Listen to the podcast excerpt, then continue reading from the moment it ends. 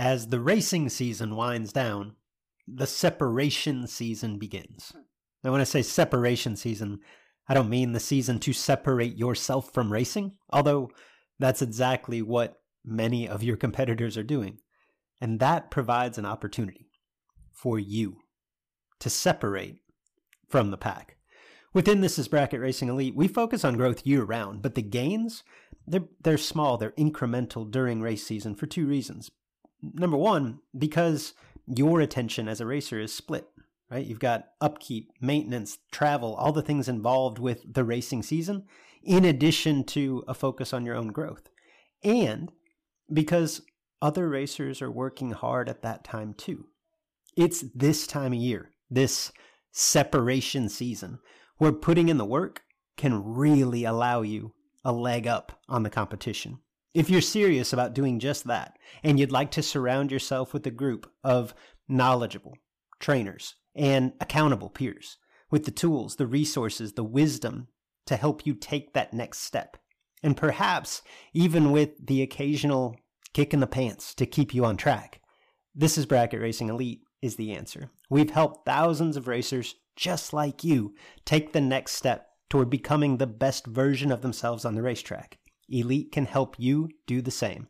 Enrollment is open as of Monday, November twenty-seventh, and it closes December eighth. Learn more at thisisbracketracing.com slash elite. If you know, then you know it's those long nights, early mornings, rolling down these old back roads, working all week, trying to... Hello, everyone, and welcome to the Sportsman Drag Racing Podcast with Luke and Jed. I'm Big Jed, Jared Pennington. He's Cool Hand Luke Bogacki. If you're a regular listener, thank you for your patronage. If you're new, you'll probably catch on soon enough. Our goal is to shed some light on the events, news, and issues in sportsman drag racing and the stars within it. Welcome back, or welcome to the Sportsman Drag Racing Podcast, where we sometimes discuss U S Olympic athletes, adult film stars, and sportsman drag racing. Big Jed, we were live once again a day early this week. And why are we going live? Because we needed our schedules to sync up early in the week, Luke, because we are all going to P R I. We're going P R I. To the P R I show in Indy. Here we come. Hashtag loyal listeners. Come find us at P R I. I can't tell you yeah. where to find us because we're not... The, the Sportsman Drag Racing Podcast is not successful enough to warrant a booth at no, said P R I show, but we'll be boots on the ground. We'll be walking around. So if you see me, you see yeah. Big Jed, stop in, say hello. Please do say hello and let us know you listen. Uh, we don't have an autograph session or any kind of press conference release or anything special, but you know, it'd be pretty special just to get to shake your hand. So please, please catch up with us if you get the chance. We are following up. This is part two of the discussion that we started a week ago. The question being, who is the face of racing in your state? Um, we, we stopped at, at, you know, the midway, the natural stopping point a week ago. So we will pick up with the Buckeyes. Don't, don't worry. We'll get there. Uh, I did have a couple of uh, maybe errors and omissions from last week. Predictably, we, we yeah. threw up a couple of bricks last week. Uh, I said I, I nominated Ricky Decker as a viable candidate for the face of Kentucky. As it turns out, Big Jed, Ricky Decker does not reside in the state of Kentucky. Who knew? Indiana guy. Yeah, well, gets tricky up in there.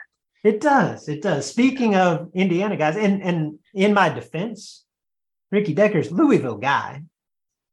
Could, could hit a golf ball, I think, from where he lives to the state of Kentucky. We, we debated earlier. I can't remember if we recorded or not. We debated whether or not that's over a river. I think there's a river in between there. Ah, it's got to be. Had some time to do some research. Didn't do it. Um, but yeah, Ricky Decker, close to Kentucky.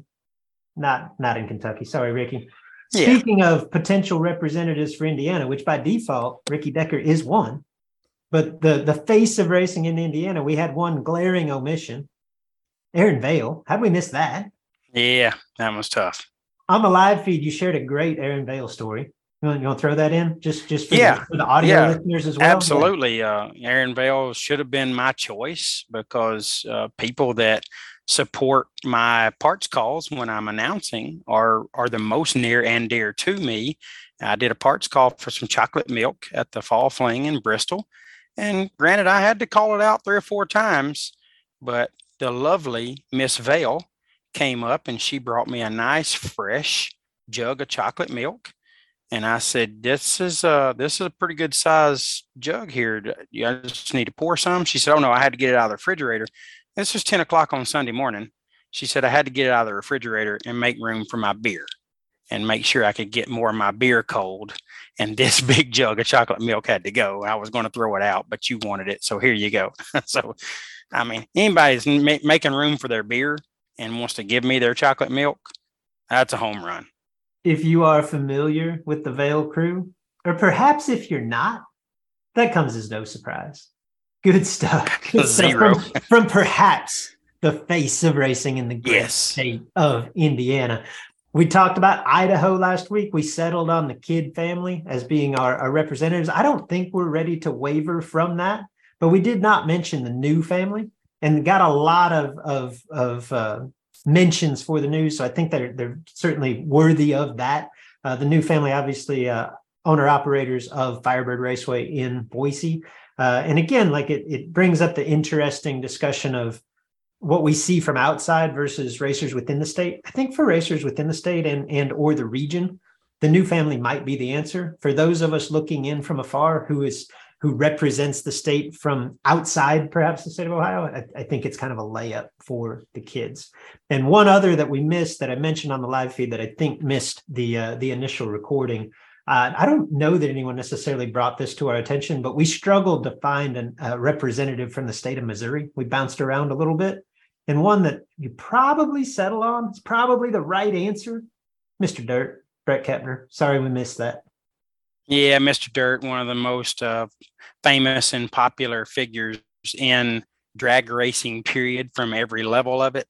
Uh, he he races uh, a four-door passenger vehicle, like a you know like Ford L T Ds and that type of stuff in the bracket races in the area of his country, of his country, in the area of the country that he resides in, in Missouri. The and, country uh, of Missouri, along with the state of Canada. We'll he's, also, well.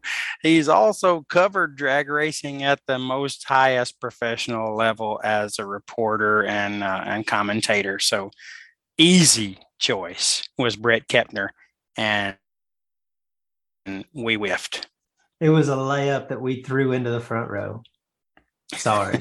we, we probably do that again on this show, just that as we record this, we're not aware of it yet. So we'll probably lead next week's show the exact same way. What we've got yeah. to get to today, the, the conclusion of our, our face of the state. We get to Ohio. We get to Tennessee, Texas. We've got some sanctioning body news that we'll lead with. We've got some winter series news that we'll lead with, and not just in the state of Florida, Big Jed. All that and much more, but first, E Jizzle for Rizzle.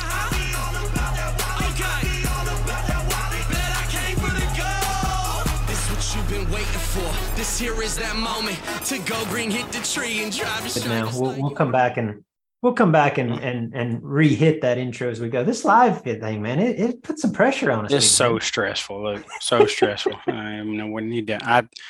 This is no place to discuss it, but I'd like to renegotiate my contract if we're if we're going to be live a lot. Um, you know, the the twenty-five hundred dollars a show that you're paying me now, that's going to have to go to thirty-five hundred dollars a show if we're live. Uh, I just really don't think I can work for twenty-five hundred dollars a show. No, live, but again, very unprofessional of me to discuss that live here, but we'll we'll talk off air.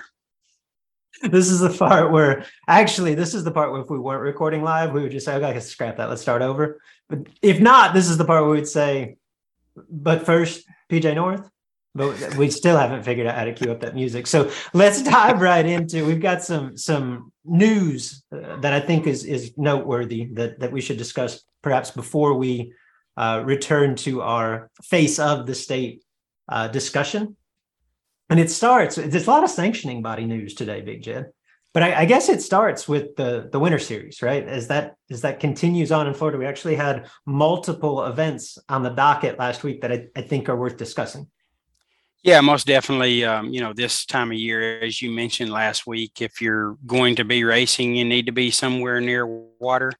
last I checked, Florida's got a lot of water around it. So we all know Florida is the place to be for uh, bracket racing or sportsman racing this time of year.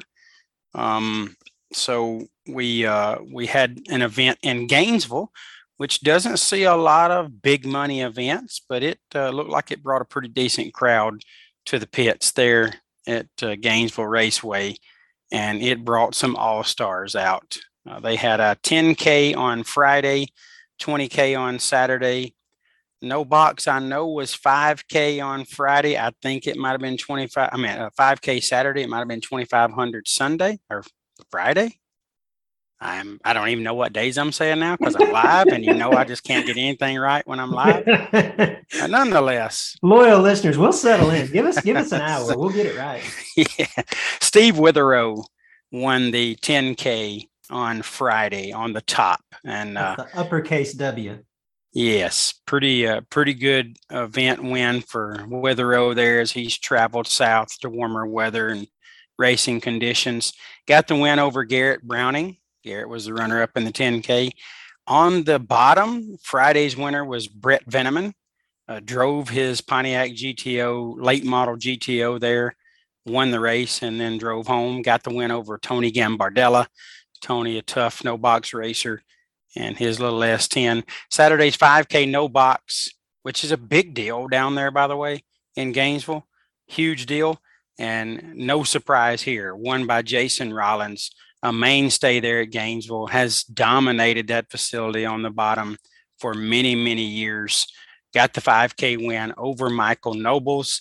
And then the showcase race of the event, Luke, was a twenty K on the top, which again is a huge event for Gainesville. Really proud of the folks at Gainesville for putting this together and bringing in uh, people from all over the place. That was one by Mister Gary Williams. G-Dub Who? Collects the twenty K. Yeah, he's a, he's one of the Williams brothers from Florida. You probably don't know him, but G-Dub gets the twenty K win and the borrowed ride, the Camaro. I say borrowed ride. He's been driving it quite a bit, so I guess he's more of a hired gun than a borrowed ride.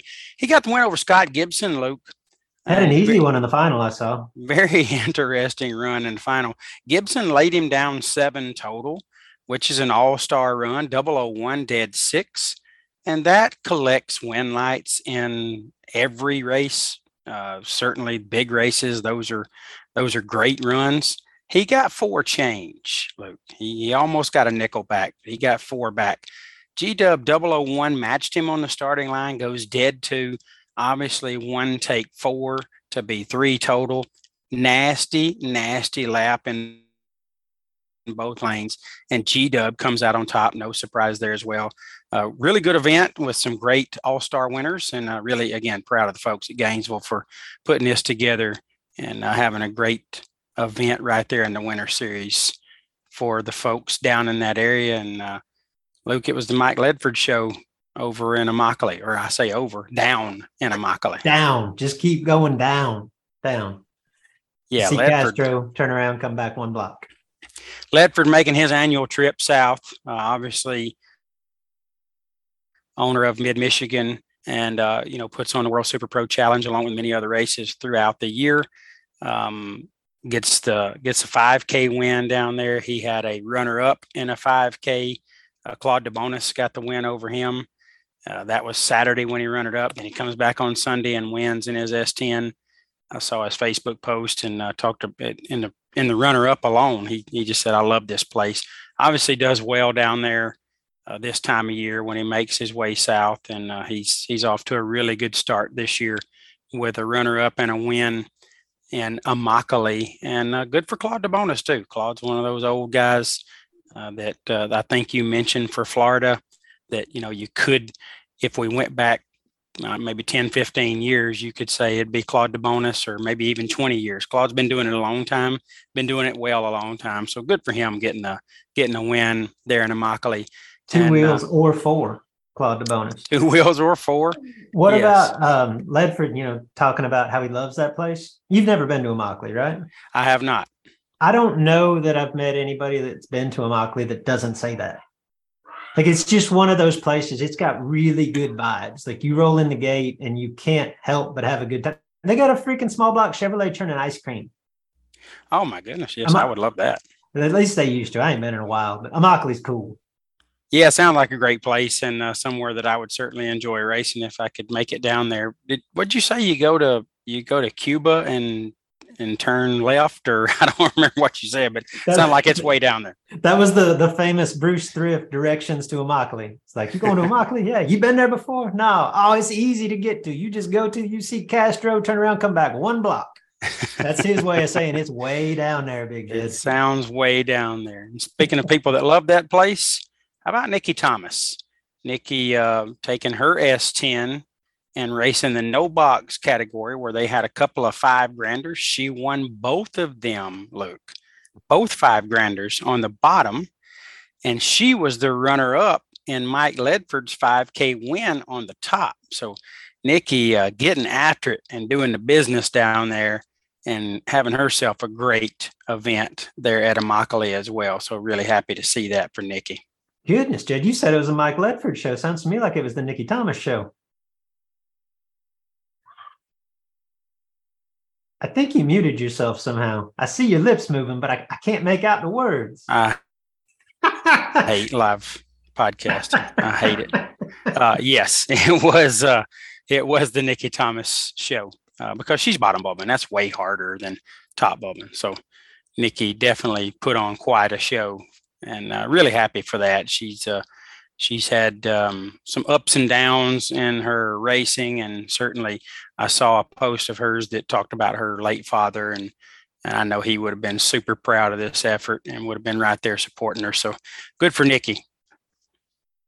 Yeah, and, and I think this is a bit of a, a preview or a prelude to what's to come. I believe Immokalee is next on the schedule this week. I, I apologize, I don't have that in front of me, but I think that this race was leading up to a bigger week at Immokalee, and obviously there's plenty of uh, of big dollar action throughout the state of Florida in the coming weeks. So we'll we'll do our best to cover that as it happens. Yeah, so hopefully the people that are putting those events on do a real good job posting their results so we can see and and who's getting it done and highlight that. Uh, Luke, lastly, uh, the guys at Loose Rocker took the fall foot brake frenzy that was supposed to happen Thanksgiving weekend, but could not happen due to some pretty rough weather conditions. They took that to Coastal Plains Dragway in Jacksonville, North Carolina, and um, near water, very near water. Yes, it's definitely on the, the far east coast of North Carolina. It's not and just a clever name, Coastal Plains. It is not just a, a clever name. And again, you know, these we talked about these two guys in particular as the, the guys that have had the best season thus far on the bottom in terms of just impactful wins. And they squared off, and I say squared off, they had a split and quit final round in the Gamblers race to start the event on Friday, and that was Nick Hastings and Lucas Walker. Those two guys got to the final of the three thousand dollars to win Gamblers race, and they just called it quits and split whatever the purse was that were that was remaining.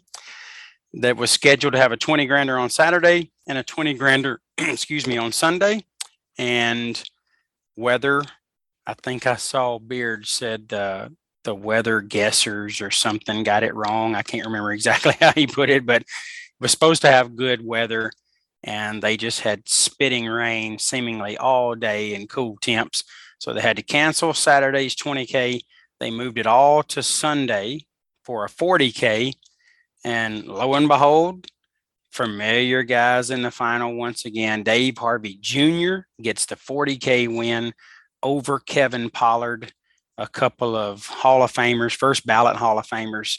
Harvey just stays on a heater in a car that he's been racing for decades, literally. Um, Dave, you know, he's won uh, our, he won one hundred ten grand uh, last year, twenty twenty-one at Bristol. He won a twenty-five grander on Sunday in July at Bristol. He wins ten granders like I eat bowls of cereal. And here he is with another forty grander uh, there at Coastal Plains. Just a huge deal. And Dave Harvey showing that he is definitely one of the best to ever do this, over getting the win over one of the best to ever do it. Just an all-star cast down there. I think the crowd was a little lighter than what they had hoped, but with all those weather challenges and having to move the event, I'm sure they were prepared for that. Uh, but the guys and gals that were there were putting on quite a show and making some killer runs. So it was a tough outing, and uh, and it had some uh, incredible performances, and the winners were very deserving. With what level of frequency do you consume bowls of cereal? Uh, I eat bowls of cereal about three nights a week. I'm a, I'm That's a bowl a of cereal. Really. I'm a bowl of cereal for supper kind of guy. Um, you know, a lot of times the wife will say, "What do you want for supper?" And it'd be some Raisin Bran Crunch or Cocoa Krispies. That was I was gonna. That was my follow up question. Was what's the go to? Raisin Bran Crunch, Cocoa Krispies. Yeah, those are definitely the go to. I'll sprinkle in some Apple Jacks here and there, some Cinnamon Toast Crunch here and there.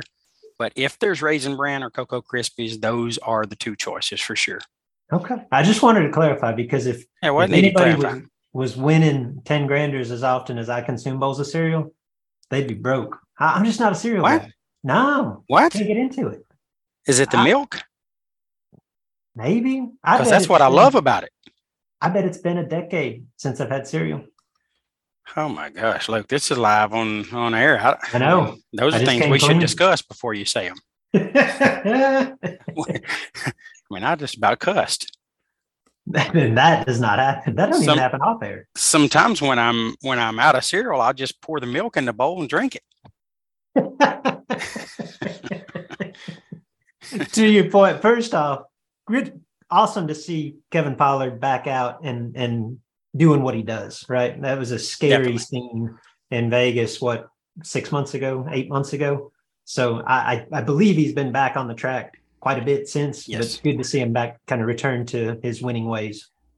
Yeah, pretty sure he uh, he made it back for um, our event in uh, September, uh, the Labor Day two fifty K. So uh, might have made it back for the W F C, actually. But he, I think his first time back was one of our events in Bristol. So definitely happy to see that out of K P.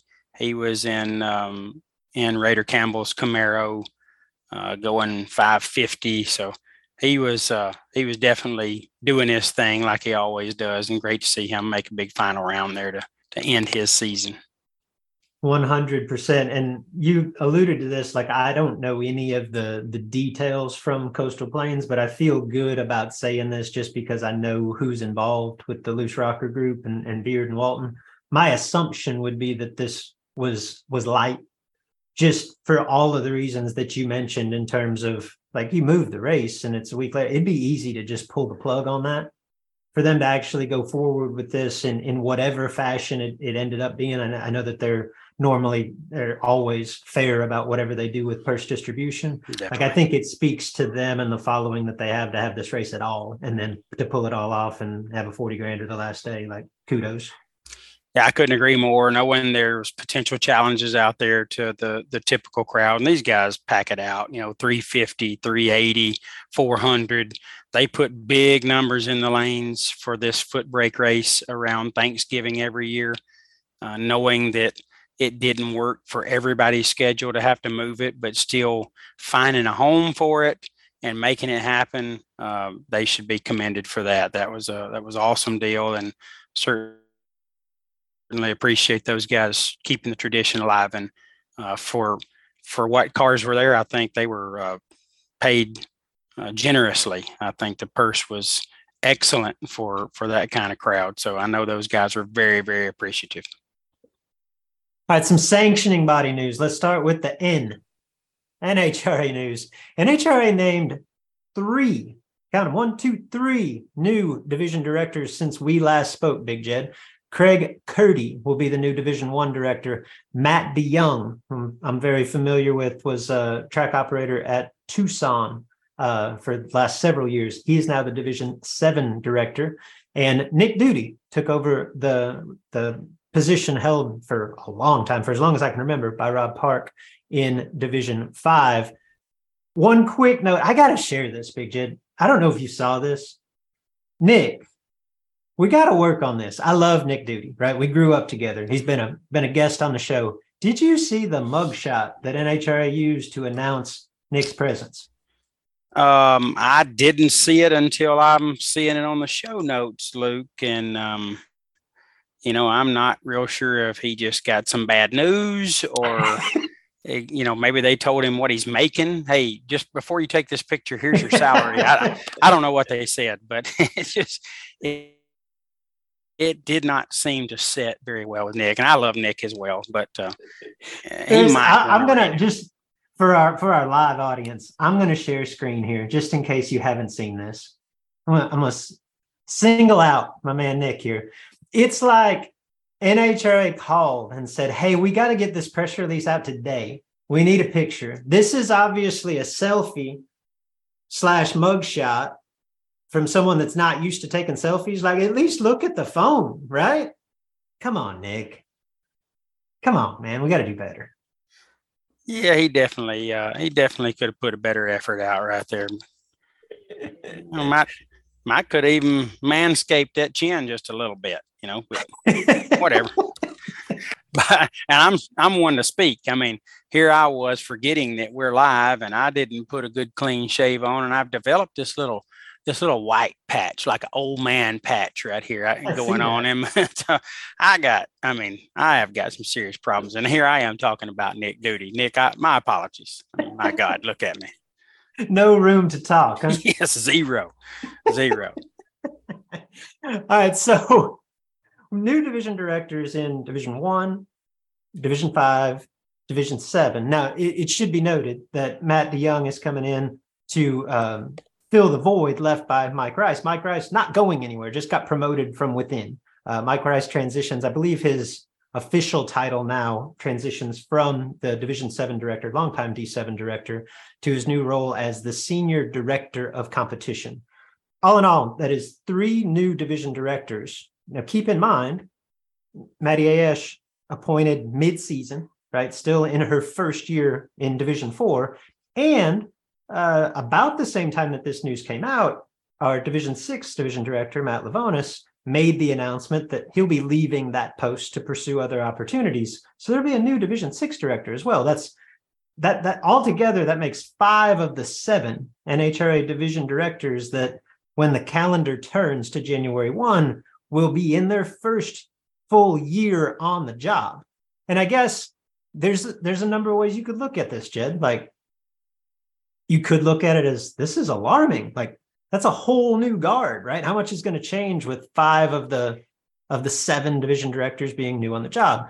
You could also look at it, and I feel like is is very justifiably, from a racer standpoint of like, oh, this is intriguing, because not only is this a, a new regime, Um, I can't speak to the gentleman taking over in Division One, but knowing Nick, knowing Matt DeYoung, um, and, and just seeing what Maddie has done to this point, if you feel like you got a really good group, a very racer friendly, like very connected to the racers, like a, a, a group of individuals that as racers, like we feel like we can trust to guide in the right direction. So on that end, it's intriguing. I think it will ultimately be super interesting because I don't know. We could probably have multiple guests on to speak to this. I've had positive working relationships with any number of N H R A division directors over the years, but I've never been like super close with one. So I don't really completely understand how much power, how much control those division directors really have, right? Like, are they, is there as much freedom as there seems from the outside, or are you ultimately answering to N H R A and, and doing, you know, how much are your hands tied, right? I guess my question would be moving forward, it feels like these are the right people in those roles. And I would say a few years down the road, we'll have a little bit better indication as to how much influence these division directors have. Does that make sense? Makes perfect sense, Luke. And, um, you know, quick math, did this on my phone, by the way, uh, tells me that seventy-one point four percent of the division directors this year are going to be new division directors.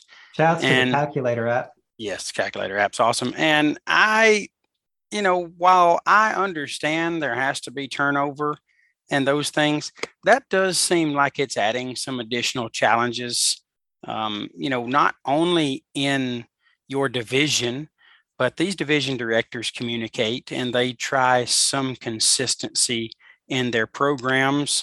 So I'm sure the five that left although not all have just totally disappeared from the N H R A scene, they were probably all working in a group and working on uh, the betterment of their program and maybe some rule changes and this and that.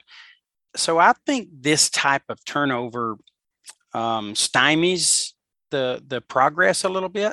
Uh, I, I think it probably hurts the the sportsman racers in ways that we don't always just directly feel, but I think there's some some hurt in there that that will get felt eventually, or you know, the the joy might come at a later time for for certain changes that are being made. So, you know, these are challenging things for the N H R A, and I'm sure not ideal for them. But I will say they got a they got a really solid list of of replacements. Um, some of the people, as you mentioned, that have vacated spots have not moved on. They've just moved. So that will help.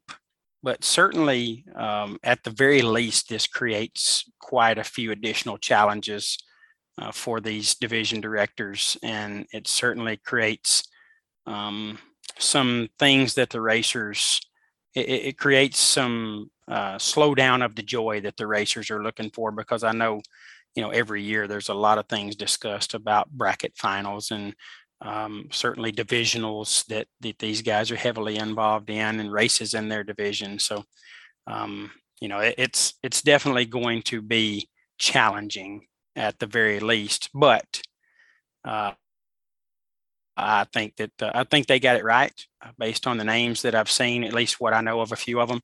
And uh, I think that um, the choices were very good and going to allow them the best chance at the best results. Yeah, agree one hundred percent.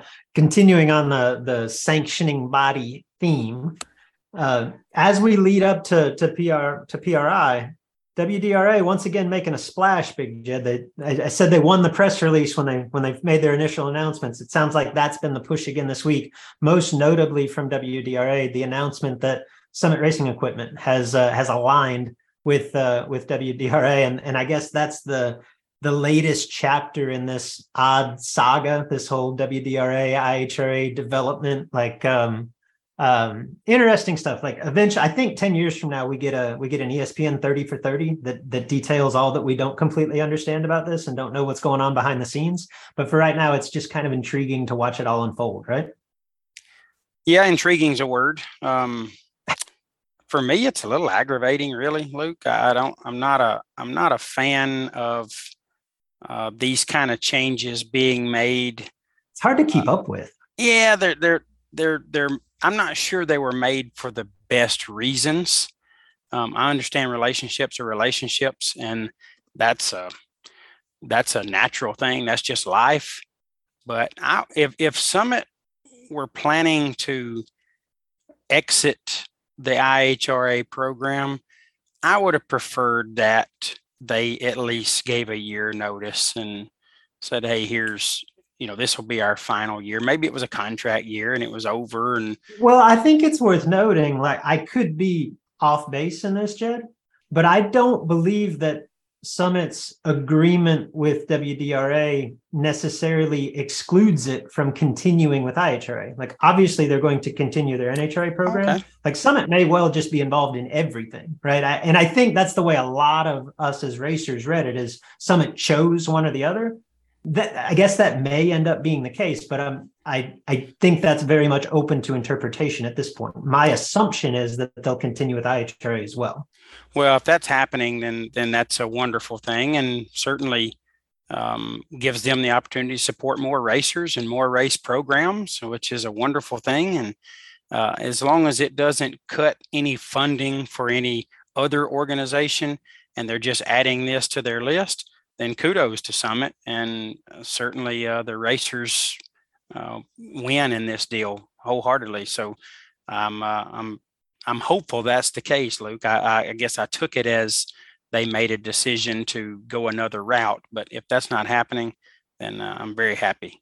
Well, like, and that may well be the case, Jed. I just don't I don't think that that's necessarily the the takeaway here, right? Or it doesn't have to be. I guess we'll get more clarity as we go.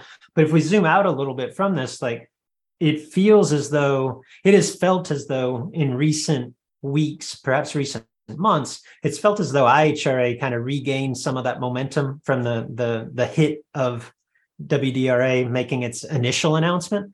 And I H R A is like, I see track signings. I see they're putting together their uh, their champ car for the um, Summit or the Super Series giveaway, trailers, golf cart, giving away a ton of stuff, right? So, and, and I just constantly, I H R A has been at the top of my newsfeed, for lack of a better term, for several weeks now. Now W D R A makes this pretty significant splash, which again feels like it's timed intentionally prior to P R I, right? Get some buzz around the, the industry trade show. Um, and that's led by the, the summit agreement that they announced. Um, there's some other things that they've announced as well. Uh, I guess what's what's probably the most intriguing is this uh, wagering app that's going to be part of the, the W D R A program. I believe they partnered with Winlight Bets. I don't know exactly what that looks like. I want to dive a little bit further into that because I think I've said as much on the podcast. Like it, that's at some point I, I ventured just to say that this is potentially the future of our sport. I don't know that this agreement necessarily is that, but it's definitely a step in that direction. So it's going to be really fascinating to see. Um, At this point, all of it, all of it, the whole W D R A deal, and to some extent, I H R A stuff as well, like it's, there's more questions than answers, right? Um, but it's, it's fun to talk about. And it certainly appears at this point, at least for twenty twenty-three, I still have my doubts as to how sustainable uh, either business model is going forward. But at least for twenty twenty-three, it certainly appears imminent that we're going to have three major sanctioning bodies to choose from, competing, I guess, on some level for the, the sportsman drag racer and the sportsman drag racing track dollar. Now, beyond twenty twenty-three, who knows? But it certainly appears that all three are going to go strong into next season. Well, that's certainly what I hope. I'm definitely hopeful that, um, you know, the, the existing organizations are able to continue on with the programs that they've built and the racers that have helped them build it, the racetracks that's helped them build it. Uh, you know, I wish W D R A nothing but the best, but I, uh, I certainly don't want to see uh, any relationships severed in terms of these sponsorships, like, like this summit thing. You know, I, don't, I definitely don't want to see them choose one over the other. Uh, if you know, if you're, if you've been supporting N H R A and I H R A, there's racers that have really dedicated their racing program to your offerings, and and trying to not only support you, but, you know, win uh, important, impactful championships with your logo on them. So I would hate to see them end that with anyone. Uh, at, at the very least, I, I hope if they're doing that, they're doing it in addition to. Um, remind me, Luke, this week, stop by the Summit booth. I, I'll talk to these guys. I'll get all this straight. Uh, we'll, we'll get this thing squared away. Make sure they aren't making any bad decisions. one hundred percent. You got to get to the bottom of this, Big Jed. Yeah, Boots on the ground journalism this week. Yeah. Jed Pennington, uh, Sportsman Drag Racing Podcast. You got a moment? Yeah. I got it. There's there's one podcast that I listen to, Big Jed. It's it's basketball related, but one of the hosts, the go-to line is uh, Coach Self, Coach Self, if I could have a word. You know, there's there's a lot of naysayers around the Kansas program, and I just wanted to get on record. Do, do you happen to have a message for the haters? So Jim Greenleaf, Summit Racing Equipment. Message for the haters? Jerry Pennington, Sportsman Drag Racing Podcast. Perfect. All right. I got it. I'm ready. On that note, let's transition back into our, our face of sportsman drag racing discussion. I, I won't spend too much time rehashing this because if you're uh, if you're on the live feed here, if you're a hashtag loyal listener, I assume you got the gist of, of last week's show. There's been a, a fair amount of buzz uh, on social media about it. And uh, But the, the idea here was, um, who is the individual that best personifies sportsman drag racing in your state? Just word association. Again, I won't go through all of these, but I say sportsman drag racing in Delaware. And Jed, you say? Uh, Danny Bastianelli. Bastianelli, when I say Bastianelli. It's literally in his name. The Delaware right? Destroyer. The, the, yeah, Delaware, the Delaware Destroyer. Destroyer. I say sportsman drag racing in Maine. You say? Kyle Cottrell. But yeah, that's like, we, like we, you said, a layup. That's yeah, it. we've we've been through this. Illinois, it's the folks. Alabama, I think it's you. Big Jet. Like we, we went through all of that last week. Am right? I blushing? So, and and and we left off, you know, kind of teed this up for this week. There's only one place to begin. O H. I O, Big Jed, the Buckeye State. When I say Ohio, you think? Well, definitely a lot of names come to mind. But for me, first is Rick Bear. And there's, we'll have to have a ruling because he lives in Tennessee now. But has lived in Tennessee for a while. He has lived in Tennessee for a while. But I am I am a, a, a college football fan, by He's the way. Pro Buckeye. By yeah. the way, this whole this whole playoff thing just out of control. I'm kidding. They got it right. But he's obviously a Buckeye fan, a huge Buckeye fan. So I see him interacting in social media about racing. I see him interacting about football or any sports in general, anything Ohio State plays. So for me, immediately, I just think of Rick Bear, plus I think Bottom Bulb a lot. But there is a glaring choice, and and he's an all-star. He's an all-star racer all the way around. He hit the top or the bottom. He's an all-star top bulb racer, Luke. All right. I, I think I know where you're going. You know where I'm going. Yeah. No, it's it's my pick ultimately. It, it, yes. If I had to, if I had to say who pers- who personifies the state of Ohio, I think it's Matt Dadas. It is for me, and and that's pretty high praise for the racing history in that state, the number of big names from there, and the age of Matt Dadas. Right? Like he, he's not really been doing this that long, but to me, he sticks out. Um, it's unfortunate, whether it's fair or unfair. I do think there is a generation of racers, probably our generation, Big Jed, more or less, that still says, even though this is two plus decades ago, what what's the first word association, the state of Ohio and sportsman drag racing? The Dirty Dozen, right? Fairly or unfairly, like that's a stigma that I don't think has completely gone away. Um, and I think you could make, if you want to make an argument for Billy Bader, I'm listening. If you want to make an argument for the Coughlin family, I'm listening. You want to make an argument for Nick Hastings? You could go a lot of different ways here, right? Chris Bayer, Ken Sullivan, um, the Connollys, like on down the line. But I think I've been pretty vocal about my my feelings on on my my personal racing experiences in the state of Ohio. If I'd never been racing in the state of Ohio and I met Matt Dadas, and I thought, this guy's from Ohio? Like, I'd want to go race in Ohio thinking they're all like him. Unfortunately, in my experience, they're not. But I like Matt a lot, right? And I just think he's oh, a yeah. great representative, um, both like behind the, the the curtain, so to speak, of social media and in person. I just think you couldn't ask for a better representative. I think it's hard not to like the guy. And Impossible. a great racer. I, I I think if you're picking the face of the state, that's where I'd go today. Yeah, I'd, it would be hard to argue against that. Again, I, I as I said in the last show, I lean Bottom Bulb uh, just for whatever reason. You know, that's that's just what I think of first. Matt Dadas is certainly uh, the face of racing for the state of Ohio, although it feels like he does very little of his racing in Ohio. It seems like he's everywhere but Ohio. He's in Florida right now. But again, I think of Rick Bear. I think of the Ellison brothers. I think of Ryan Butler. I think of Steve Collier. Um, I think of, um, you know, just great bottom bulb racers. Of course, Nick Hastings, but you'd already mentioned him. I mean, these guys, this that state's full of talent. We We give them uh, we give them a little bit of a, a tough time here on the show at times as far as just the state of Ohio racers, but there are some tremendously talented racers in that state.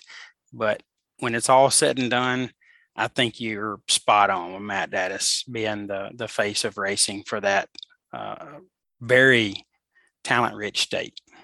The the interesting dilemma with this discussion, and, and we We talked about this a little bit on last week's show, is we're obviously, with the exception of our own personal states or territories, like we're judging this as outsiders. It would be interesting because I think from the outside, Matt, in this day and age is a pretty obvious answer. I wonder if the if we polled racers within the state of Ohio, if we would get the same answer. I almost feel like with Matt, we would.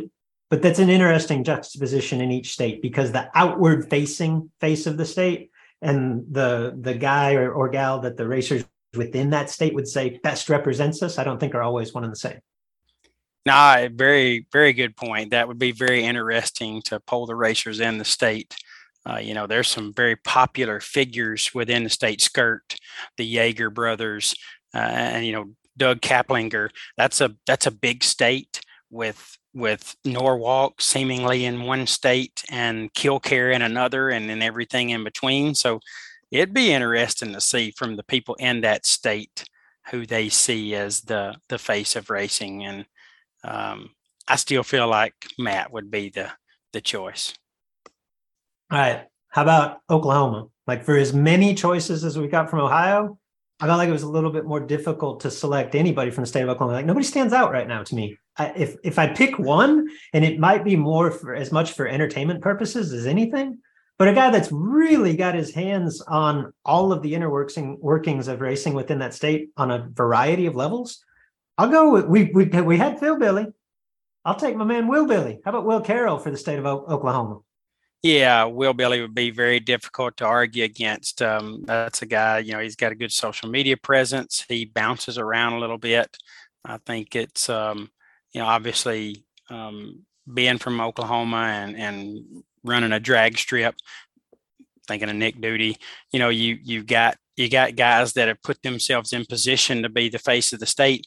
I tried to stay committed on my list, Luke, to, you know, immediately what popped in my head when I thought of the state. And again, being a huge college football fan, some of mine have that kind of tone to it as well. And Parker DeVore is my guy, uh, big P D. He's a he's a O U fan, and he's a great bottom bulb racer. So, you know, for me, again, he just I just tried to stay committed to to the people that popped up first in my head. That's Parker, but man, it'd be hard to argue against Will Carroll. That's uh he's a funny dude. I agree. I agree. And and like I say, just kind of fingerprints, I feel like, are all over the Oklahoma racing scene. Um, another one that crossed my mind is Buddy Wood uh, and, and all that he's done and is doing for sportsman racing. I think that that one jumps off the page. And one that yeah. was was probably a little bit more prevalent when I was racing in that area and shortly there since, but I feel like is going to become much more prevalent once again as the next generation of, of Wilsons come out. The Wilson family in general, right? Right. That, at one time, that's Jeremy and Tim, and I guess ultimately still is. But Tim's two children, right? Gage, and he's got a daughter as well, that have had tremendous success in junior dragsters. And, and I know Gage is transitioning. Like, I have a feeling that he's destined for big, big things. And just the way that that family operates, like, I feel like that's more than likely to be the face of Oklahoma in probably the not too distant future. So if we have this conversation again five, ten years from now, it wouldn't surprise me if that's the obvious choice.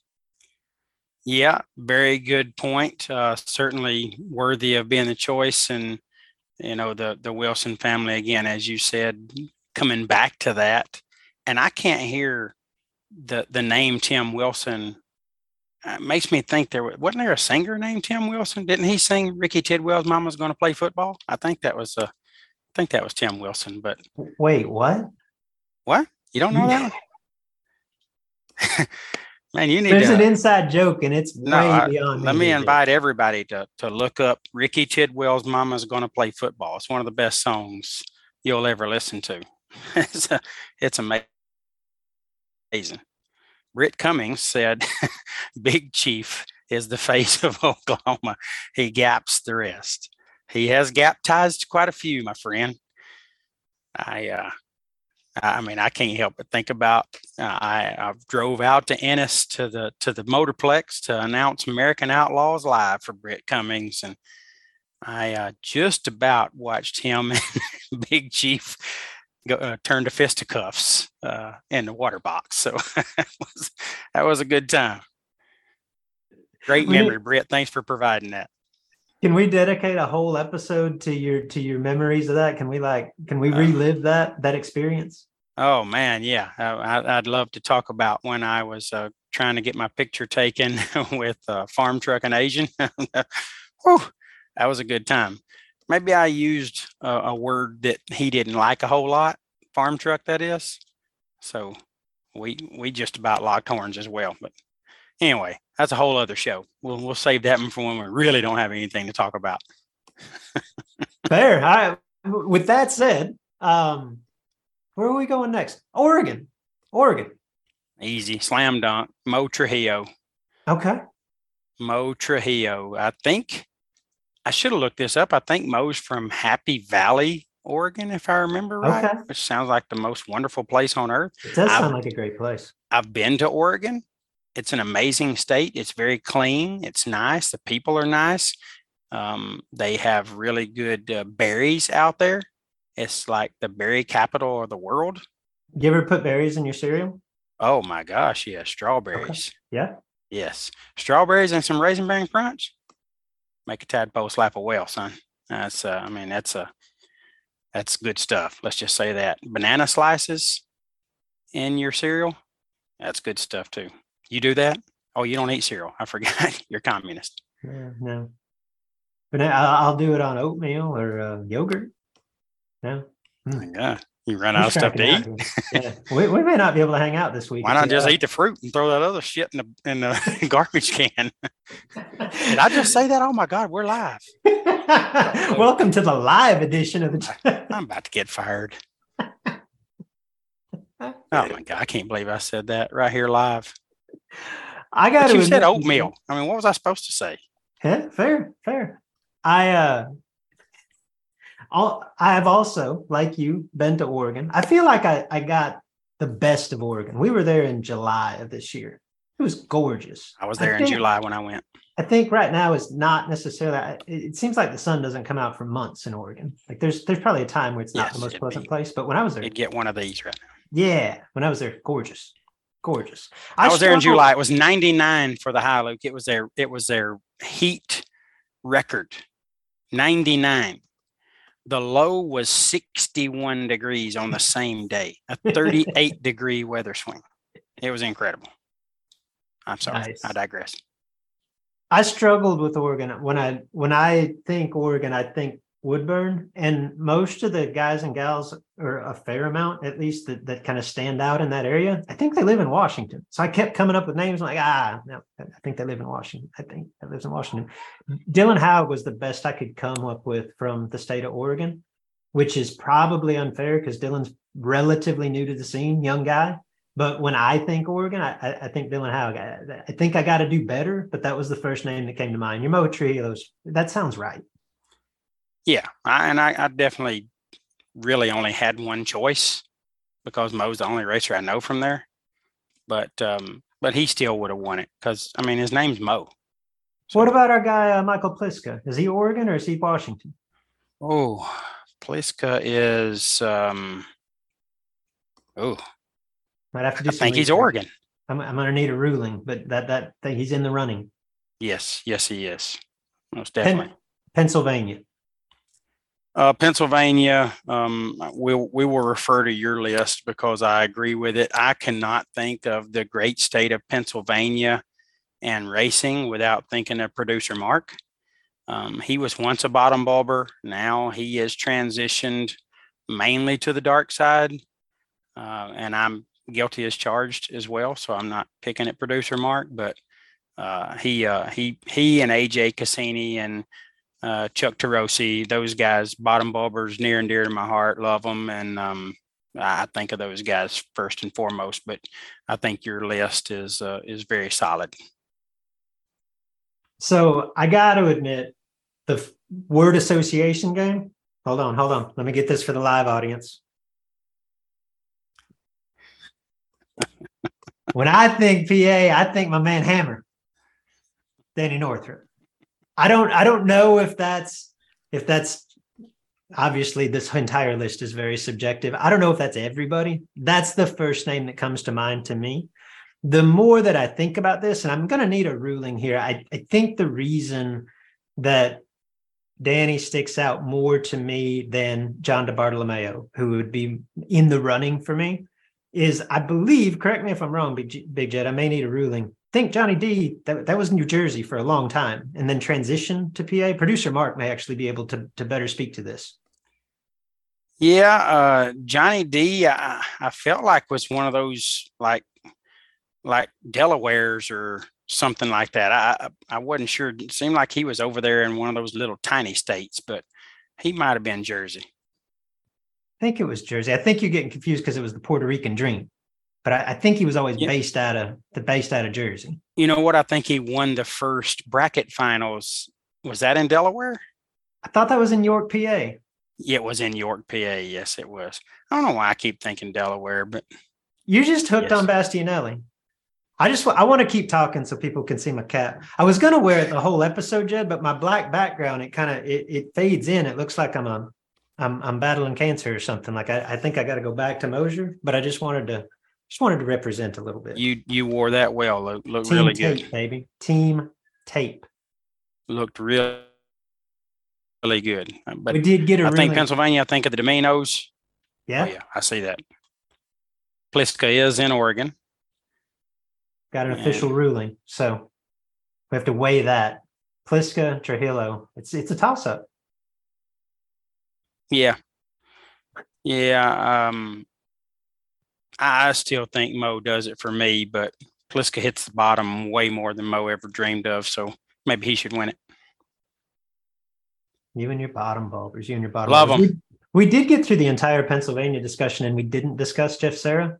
Obviously, Sarah's in the running. I just – Sarah's such a quiet guy. Like, he does his work on the track.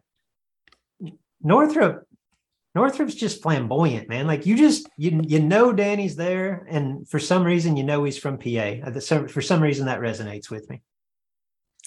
Yeah, and one of the most important figures in bracket racing, uh, both in the lanes and, and behind the promoter's desk, is Michael Beard. Uh, it's hard to narrow down Michael to to a state that he could be the face of. He obviously lives in Ohio, but, um, you know, he's from Pennsylvania, um, obviously raced at uh, at uh, uh, Beaver Bob's facility. So uh, he talks about that a lot as a youngster. So. He could be the face of Pennsylvania if he lived there, but he don't. Yeah, I mean, that's like trying to, to nail Scotty down to a state, right? Like, that's just irrelevant for this really discussion. Is. Yeah, or you. Yeah, or me for that matter, right? Yeah, it's it's irrelevant to this conversation. Rhode Island. Do they race in Rhode Island? I uh, couldn't imagine how they could race. Is the state even big enough for a drag strip? I mean, I don't think if, you got room to park anybody. You could race in Rhode Island. You got park in Delaware. Yeah, if there's a...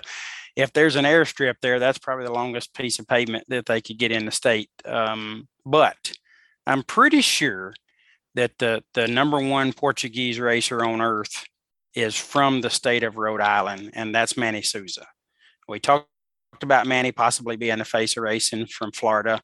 He, you know, there was a time when when he was that well known, that well traveled. But um, I think I'm going to give Manny Rhode Island, just because we got to put somebody in there, and he's really the only racer I ever heard of from there.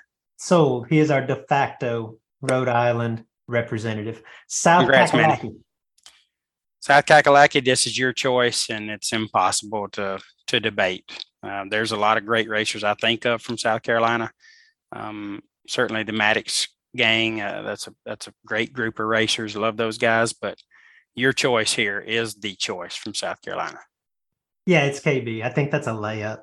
Yeah. Um, I mean, there was a time where you could argue Scott Duggins, maybe even like uh, I think Kevin Scales was a was a South Carolina guy in his heyday. But that was that kind of overlapped with Duggins, and I think Duggins probably always trumped him. But yeah, to right now, you say South Carolina, I, I think of the Rabbit. I think K B. Yeah, and South Carolina is one of those weird states. Again, there's a lot of them, but it, it's got a you know down there where Carolina Dragway is. Right on the Georgia line, and then you get on up to where it meets North Carolina, and it gets a little different, like it's two different states, but K B is the representative from South Carolina. Slam dunk. Jed, do they race in South Dakota? Uh, I don't know if they race in South Dakota, but there are some people that race that are from South Dakota that live there. Um, friend of the podcast, Thomas Gall, Gall Star. Uh, my understanding is that Thomas lives in South Dakota. Now, I'm not sure if that's twelve months out of the year, but I think Thomas may have a couple of places where he hangs out a little bit. But unfortunately for Thomas, I think it is twelve months out of the year. But I know the next one, and I, I wasn't aware that Thomas lived in South Dakota. So I, that was not the choice for me. I was looking for people in South Dakota, and my source put me on Thomas. But this guy I know lives in South Dakota, and I think of him, and that's Chad Fergan. Uh, great social media presence. Um, seems like a really talented fabricator and builder, and a guy that can take pretty much any type of project car and turn it into something really cool and special. And it all plays out on social media for me to get to see. So when I think South Dakota, I think of Chad Fergan. That's a good pick. Fer- Fergan's fun. And and I think you definitely, like, you associate him with the state. Yes. It might be the pick, but I'm going to tell you, I tried to, I tried to give Iowa to Thomas Gall, and he doesn't live anywhere near Iowa. So I think he's got to be my representative for South Dakota just by, yeah, is that process of elimination. It's a process of something. Transfer yeah. property. There's something there. So, so yeah, one of our some fancy term. Yeah. Yeah, but Thomas, I, I could see where Thomas would be that, but uh, you know, that may be my next time around. But this time around, for me, it was Chad Bergen. Okay, fair. We can agree to disagree, Big Jed. We How about do. the state of Tennessee? I feel like you could go a lot of different ways here. The right answer is probably Edmund Richardson, although I kind of need a ruling. I feel like Big E should be the exception to the rule. He's lived in Tennessee for like three decades, right? At, at some point, yeah. at some point you you you've you associate him with that state. I still give him a history. I still I still think of Big E as a Texan, right? But thirty years now, it feels like he's got seniority. Um, but I, I said all that to say this, like, he's not my pick because being in one place for your whole life, for your whole racing career, it still means something to me, Big Jed. When I think the state of Tennessee, I think about my man, racing, Jason Lynch. I think he personifies racing in that state. Yeah, again, couldn't argue with that. Uh, certainly somebody that's known coast to coast or around the world, for that matter, as uh, as being an accomplished and talented racer. And, you know, anytime I think you start seeing people get interviewed on these live feeds and those type things and seeing them win these big races, they can easily become the the the name or face of the state for you when you, you're not familiar with a lot of racers in the state. I know a ton of racers in Tennessee. And by the way, Tennessee, you can be in Memphis and be a Tennessee racer, and you can be in Bristol and be a Tennessee racer. So Tennessee is an absolute mess trying to figure out, you know, what pockets you want to choose the the face from. But for me, Luke, this is a slam dunk. I mean, you talk about somebody that that just bleeds Tennessee. He's a huge U T fan. He's a social media monster, and he's just loved by everybody. It's Hot Rod. It's Rodney Fincham. Um, he he talks Tennessee. He's a hillbilly from the hills of Tennessee.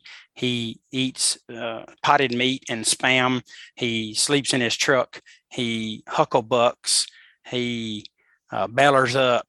He put basketballs in the chassis of a minivan one time because it was squatting and making the front wheels spin.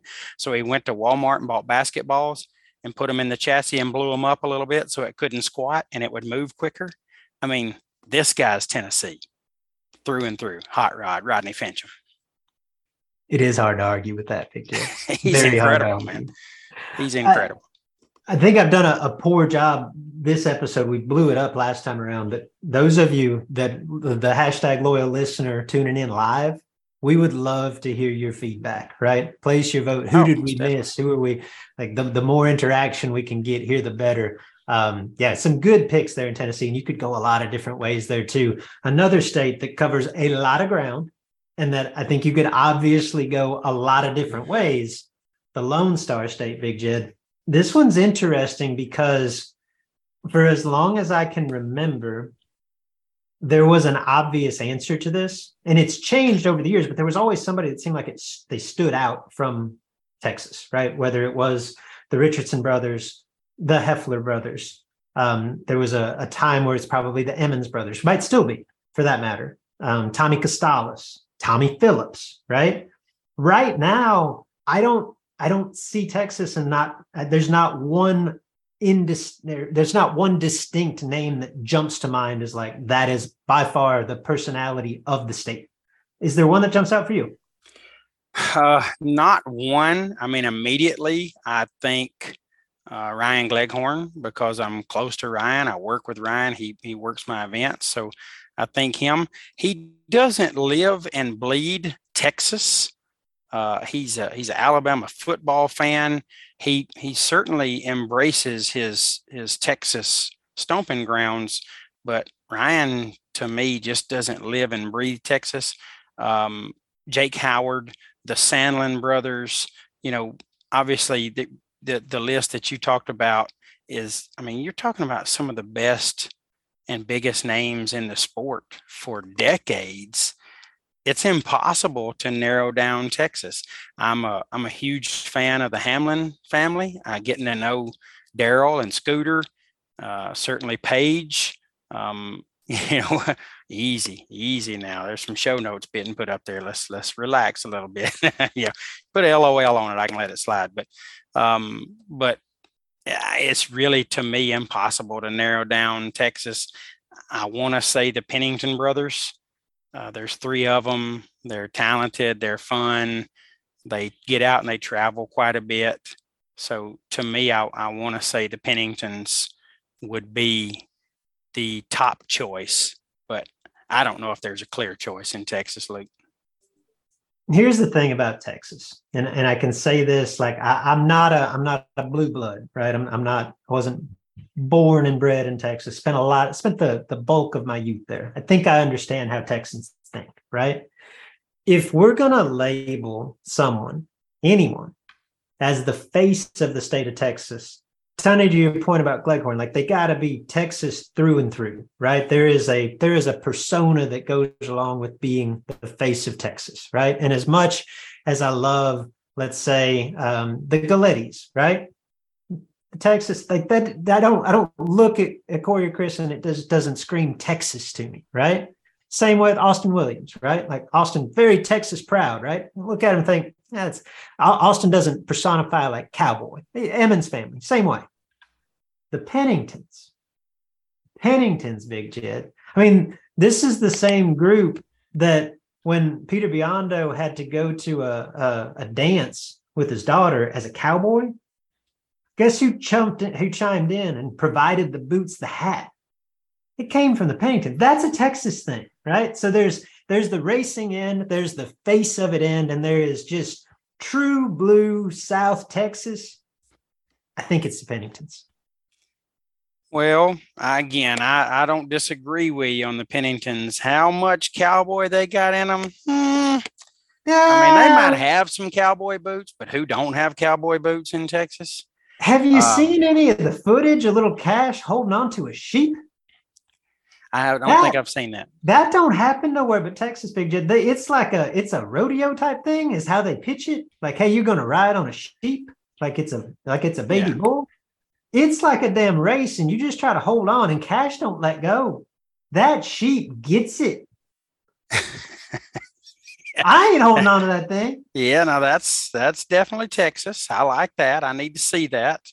I but, mean, uh, I'm an outsider, Big Jed. I, I I lived in Texas for fifteen years and never owned a pair of cowboy boots. But that's some Texas stuff right there. Yeah, you know, one thing to be Texas through and through, um, you need to kind of let me know how big and bad you are. I mean, you know, that's uh, Texas is everything's bigger in Texas, and that includes the egos.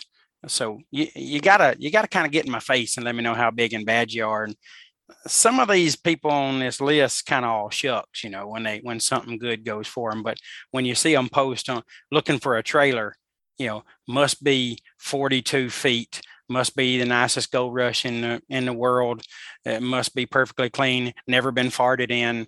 Uh, you know, it's like, okay, you're looking for a hundred and thirty thousand dollar trailer, so uh, that tells me that that you your ego is pretty big, and you are um, big and bad enough to do it. So, I, I, you know, again, no offense to the Penningtons, but I mean that's the kind of stuff they look for. So, you know, looking for a junior dragster must must have won three world championships, and you know, just on and on and on. I mean, okay, we get it. Y'all get the nicest stuff. I mean, Peeps even rode me around Bristol on his dad's Harley that he had that he bought and just had shipped to the track at the Fall Fling for peeps to bring home with him. Just like, you know, just got him a Harley from some guy, and he rode me around the pits on it. So it's the Penningtons. They're kind of badass. No mm-hmm. relation, by the way. If any of the listeners are wondering, no relation. They're very skinny. We're all fat. Good to know. I do think if we're going to forecast a little bit, I do think there's a world in which we have this discussion five, ten years from now. And, and you mentioned her, but like, I think this could be Paige Hamlin. Like I, I, I know we're biased, but I, I feel like it could very much be trending in that direction for her in the state of Texas. Paige is on the rise. If, uh, if she don't let some of those friends of hers back there slow her down, she's going to make it. Utah, Big Jed, with the with the demise of Rocky Mountain Raceway, do they race in Utah? Not anymore. They race out of Utah, though. All right, well, who races out of Utah or is the face of Utah? Honestly, the the first name that came to mind for me was the man that made things happen at the aforementioned Rocky Mountain Raceway. When I think Utah, I think Mike Eames. Yes, you got to think Mike Eames.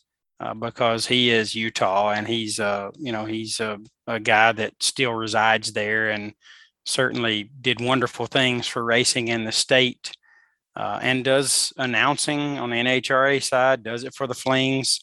You know, talented guy that uh, is fun to work with. Love that dude. But, Luke, when I think racers and I think Utah, and, you know, I'm comfortable in my own skin here, but the some of the prettiest dudes you've ever seen race out of Utah. And that's the Theobald brothers, Parker and Tanner. I mean, those are some good looking men. You know, I don't know what else you do in Utah other than work out and take care of yourself. I don't think there's much else to do out there. Uh, you know, if you, I mean, if you, if you got a job, obviously you do that, but when you go home, what else would you do but just go to the gym? So the Theobald brothers definitely have, uh, have, use their lack of anything else to do in Utah to their advantage. And they are beautiful, beautiful men. And I think of them. That's a good pick too. That's a good pick. I'll give a, a shout out to, I, I'm probably wrong in saying this, but I'll go out on a limb and say perhaps the only N H R A sportsman world champion to hail from the state of Utah. Oh, gotta be. How about my man, Alan Ellis? Gotta be. Could be the face. Could be the face. All right. Um, I just love your notes, Big Jed. Theobald brothers are the easy choice here. Good-looking men. Good they are. Men. Beautiful. And I've spent way too much time talking about how good-looking they are. But, again, very comfortable in my own skin and feel like I can say that. As we transition to the state of Virginia, I think the theme applies. Most everyone we're going to talk about from the state of Virginia, good-looking men. Yeah, speaking of good-looking men. Yeah, and, and the top of that list for me, like I could go a few different directions here. I could make an argument for a few different racers, but ultimately, I think Virginia, I, I think of the best looking of them all, Big Jed, the guy that's got it all, and we can't be jealous of because he's just so damn cool. We talk about him every other episode, but it's it's Anthony Bertozzi. It's definitely Antoine. He is Virginia. He uh, he definitely is a good-looking man. He cooks one of the best steaks. That, you know, when when you get his meat in your mouth, Luke, it's it's just, you just know it's been cooked to perfection. Uh, so I, I really enjoy that from Antoine. If I could, you know, just pick features of individuals, Virginia would probably be the state I would lean on. I'd like to have, you know, Kevin Pollard's size. I think Kevin Pollard when I think Virginia. I'd like to have Jeff Verdi's smile. It's easily the best smile in racing.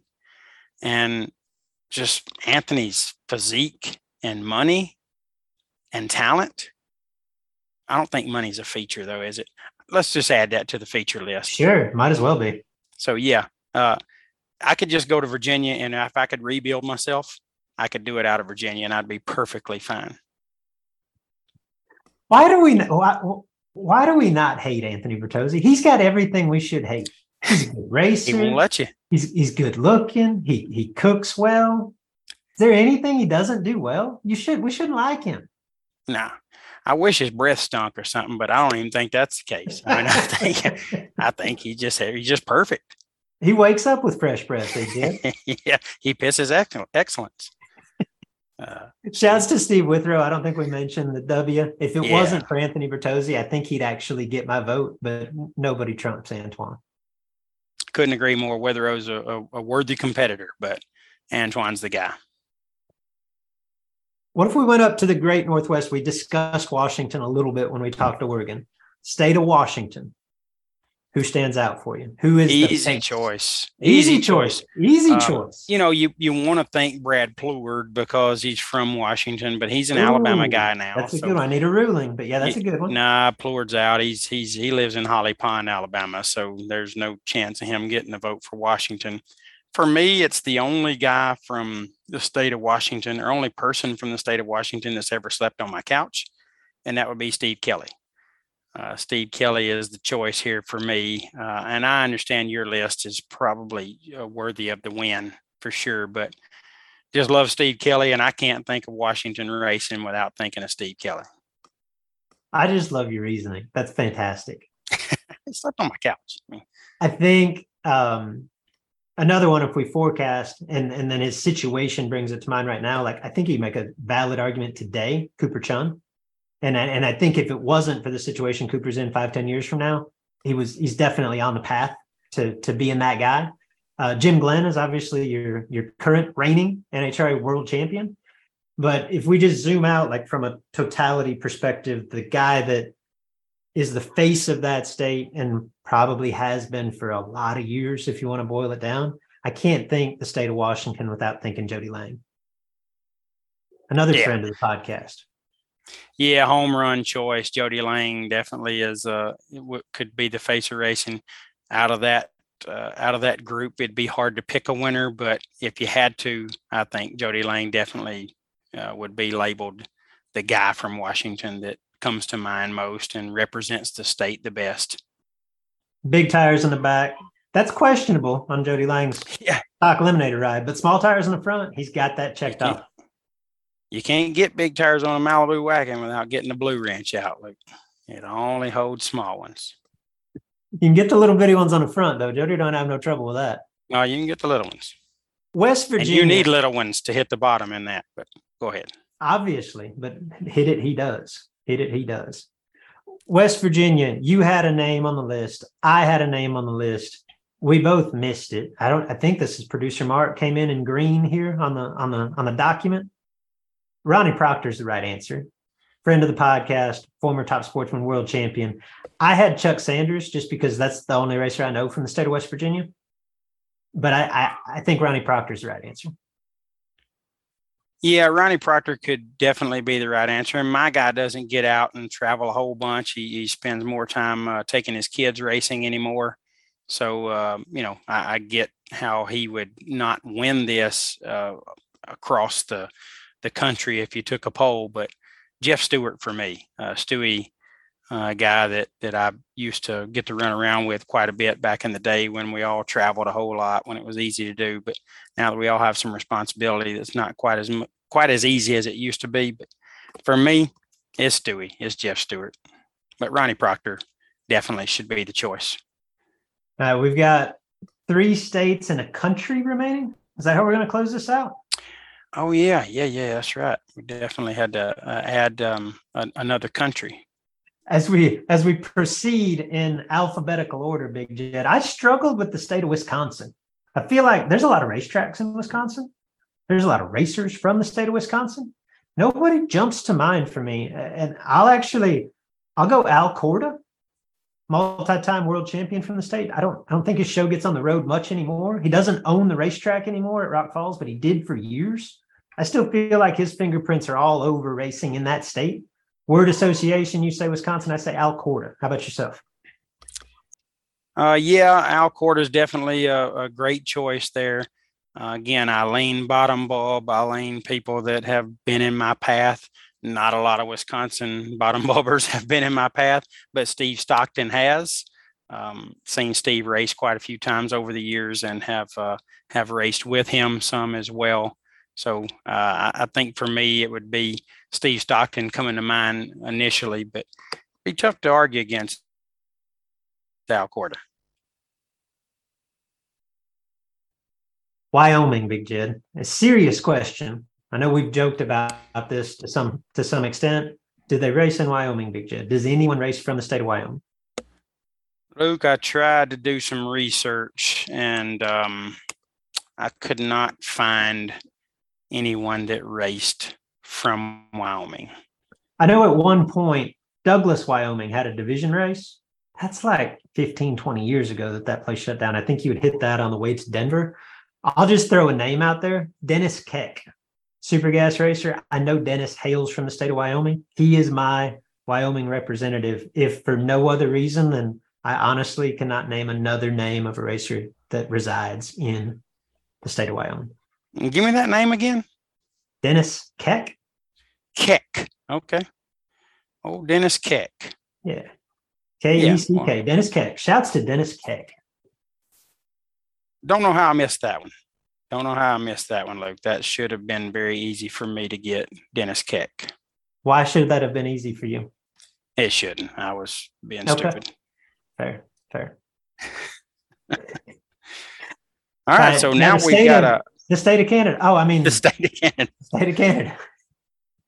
Yeah, that one's uh, that one's a little trickier. You know, Canada is a big state. It is a big state. Um, it gets underrated. Yeah, it definitely gets underrated. But, you know, you think about guys that could race right on the other side of Washington and guys that could race right on the other side of New York. Uh, that's a wide, wide area. I can't think, I mean, I can think of a lot of different racers from Canada and a lot of cool guys that, that I really like. But for me, when I think Canada and I think racing, Adam Bitzanis is the first guy that pops to my mind. It, it, you know, he's got the the different looking dragster, Cosmochrome. He's uh, he's big on social media. He's got a great social media presence. And he, you know, he just, he just bleeds Canada. He, he posts pictures in his hot tub in January when, you know, it's like forty-seven below there, and he's out there shirtless in his hot tub. And I don't know, he just bleeds Canada for me. And uh, Adam's the first guy I think of when I think Canadian racers. Yeah. A lot come to mind for me. I'm thinking of uh, the, the Anger brothers. Uh, I'm thinking of um, Jason Padd. It, by the way, it's on Jay. Oh my goodness! I uh, I got blasted at the million for saying Anger. Okay, well, I'd have been right there with you because that's what I always. Yeah. That's how it's spelled. Yeah, I mean, I, I could help them get the right spelling on their name if it's on Jay, but it's definitely on Jay. On Jay. Okay, good to know. Good to know. Um, If I had to pick one, and maybe I'm I'm biased for our, our podcast brethren, I, I I think Canada, I think Andrew Stark, and I think Brendan Barker. Most definitely. Uh, very, very good choices because they uh, they're they are representing Canadian racing to the yeah. world through social media and through podcasting. So those guys uh Are, are the right choice for sure. Um, you know, they they have uh, they've made a show out of promoting Canadian racing, oh, and they talk about racing in the States as well. But but they've made a show out of promoting Canadian racing, and uh, I think uh, I think those guys are going to be trendsetters. I, I'd like to see a lot more uh, from that huge country in terms of, uh, of, of promoting what we love to do, because there's a there's quite a few of them that are great at coming down, crossing the border and coming down and impacting the races that we race uh, across the country. Um, certainly like to see them continue to promote the racing within their country and make sure that they're keeping it alive. And I, I'm sure it's a very healthy scene up there uh, by and large, but uh, you know, I, I'm, I would be, I'm concerned about the new blood in our in our country. I'd like to see more junior dragster racing talked about, more promoting, getting involved in the sport up there. Uh, Brandon and Andrew have done a wonderful job of that so far. and somebody else needs to make sure they're continuing to, to help build that brand up there. So that's a huge country with a lot of talent in it, and we need to make sure that uh, we we keep those guys moving forward and, and keep building the sport up up there. Shouts to the state of Canada. The um, love it. My impression too, like I know that there's a handful of of really uh, amazing facilities in Canada. I've been to uh, to Grand Bend. I always get confused. Great Bend, Grand Bend, nice place. Uh, it looks like Alberta's a really nice track. Uh, there's one or two more. My impression, they do a lot of racing on like old abandoned airstrips for like ten, twenty grand. It ain't nothing for them to just roll out the glue on the on the old airstrip and race for a bunch of money. little different, little different. Uh, by the way, Andy Klosky, um, I definitely think of, of Andy Klosky as well when I think Canadian racing. He's he's over in the British Columbia, Vancouver area. Jeff Coleman, guys over there. So um, just a huge state. You know, obviously it's a country. Ted Moskowitz. In, in my type of racing, Moss, Moss comes down and makes a makes okay. a splash pretty regularly. I saw a vote for Casey Plaisir. Is Casey a Canadian? I was thinking Casey was a like Washington guy. Is he, is he Canada? Oh, I don't know which one of those states he's from. It's on up there. My I, somebody typed it. It's got to be. Got to be. You know, we got Jamie Bridge, Jamie Tupper, yeah. uh, Richard Arnold. We got a lot of guys that. that travel down here to race a lot of, and I love every one of them. I, I've had a blast. I feel like the exercise is to name everyone we can think of from the state of Canada. Yeah, because, um, you know, we want to make sure they know that, that we remember them and that we love them, and we do. So I feel like I have named everybody from Canada that I know that races. I'm sure we missed somebody. But the winner's probably uh, it's combo. It's, it's Andrew Sturt and Brandon Barker. They're doing the most for Canadian racing for sure. Hard to argue that. I think that's all we got. We covered we covered fifty-one states. Well, I don't, did we? Yeah, I guess we got them all. Uh, we didn't have a, an answer from all of them. I don't think we didn't. We didn't yeah. give a state to Peter today. Should we go back and redo it? He got like six of them last time. Well, uh, we'll just say whatever state he races in next, it'll be his. Can we give him Ohio? Oh, he'd win Ohio easy. Nobody in Ohio can race with Peter. I mean, really? All right, that's it. That's all I got. That's it. That's the show. Are we done? I think we're done. You got anything else? Man. No, no, I don't have anything else. Uh, I got a got a bowl of Cocoa Krispies with my name on it. So let's wrap this up. That uh, that does it for us, guys. Another fun show. We appreciate you tuning in. We appreciate those of you that uh, took some time to interact with us during uh, during the show. That was a that's always fun. And these live shows are a little stressful for me, but uh, I guess it's getting a little less stressful each time. I don't know how many more we're going to do, but maybe none. Nonetheless, uh, if you enjoyed the show, or if you didn't enjoy the show, there's a place for you to let us know about it. It's the Sportsman Drag Racing Podcast Facebook page. Uh, this show will get posted on there. I don't know when we do a live show. Do we wait till Friday? Do we post it tomorrow? I don't know what we do, but whenever it gets posted, there's a place there that you can uh, comment on it. And you can tell us, guys, you really suck at this, or, you know, need a haircut, or this little white patch thing. Really try to clean that up before you come back on. Or you can say, man, we love you, Jed. The Theobald brothers might be pretty, but nobody's any prettier than you. Uh, you know, whatever you got to say, I'm here to listen to it. If you don't want to put it out for the world, you can send it private message. Producer Mark will snag that right up, and he'll tell us. He only tells us what you say good. If you got something bad to say, he kind of protects us and doesn't tell us about it, which is what, you know, we like for him to do. So That's say something good. Mark. Yeah. Say something good, and uh, Producer Mark will tell us what you said. Luke, I saw a couple of times we were talking, and you would go to the to the notebook there. I know that you got some incredible shouts. I can't wait.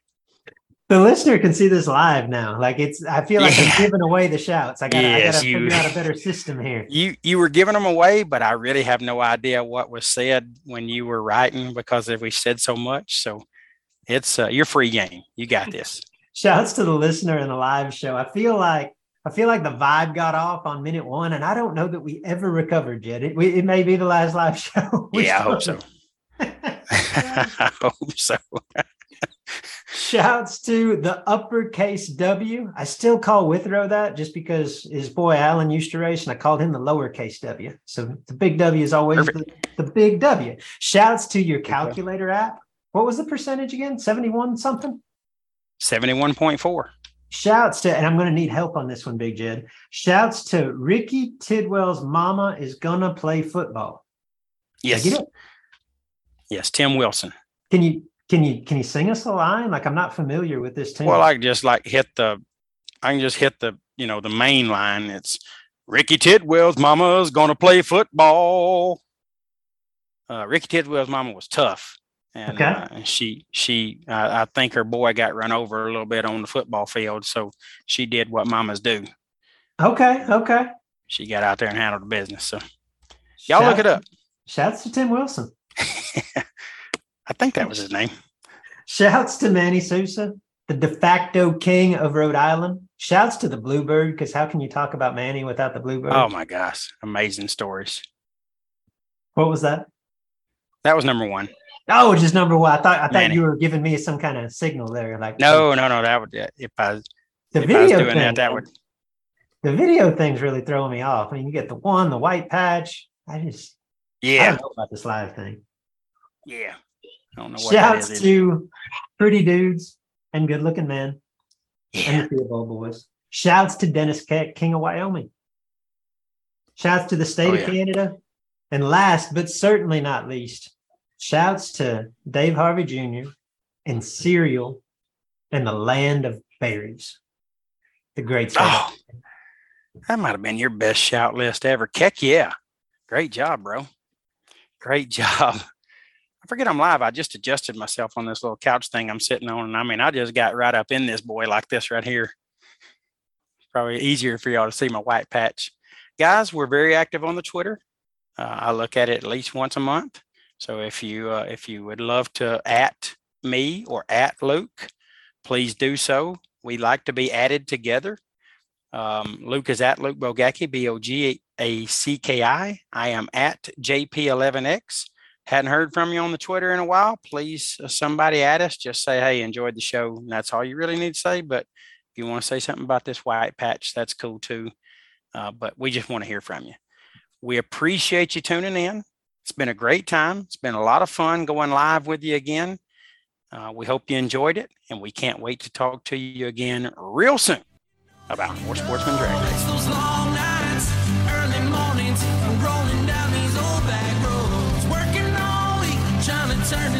Enrollment in This Is Bracket Racing Elite is now open. You've heard me discuss, or at least reference, This Is Bracket Racing Elite. It is the premier offering of our website, this is bracket racing dot com. Elite is a membership community designed specifically to help you get from where you are today as a racer to who you want to be as a racer. Led by knowledgeable professionals. Justin Lamb and myself are longtime instructors, and we bring in a host of guests. Racers that you know, racers that you respect. Led by knowledgeable instructors and surrounded by supportive peers that are ultimately striving for the same goal in their own unique way.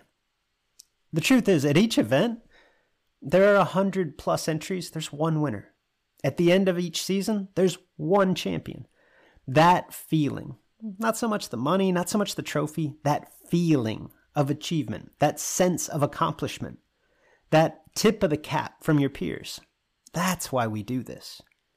You can dream of that feeling all you want, or you can take action, take steps toward becoming that racer. If you're ready to take the first step, This Is Bracket Racing Elite is for you. Enrollment is open now for a limited time. Learn more at this is bracket racing dot com slash elite before we close the doors again on December the eighth.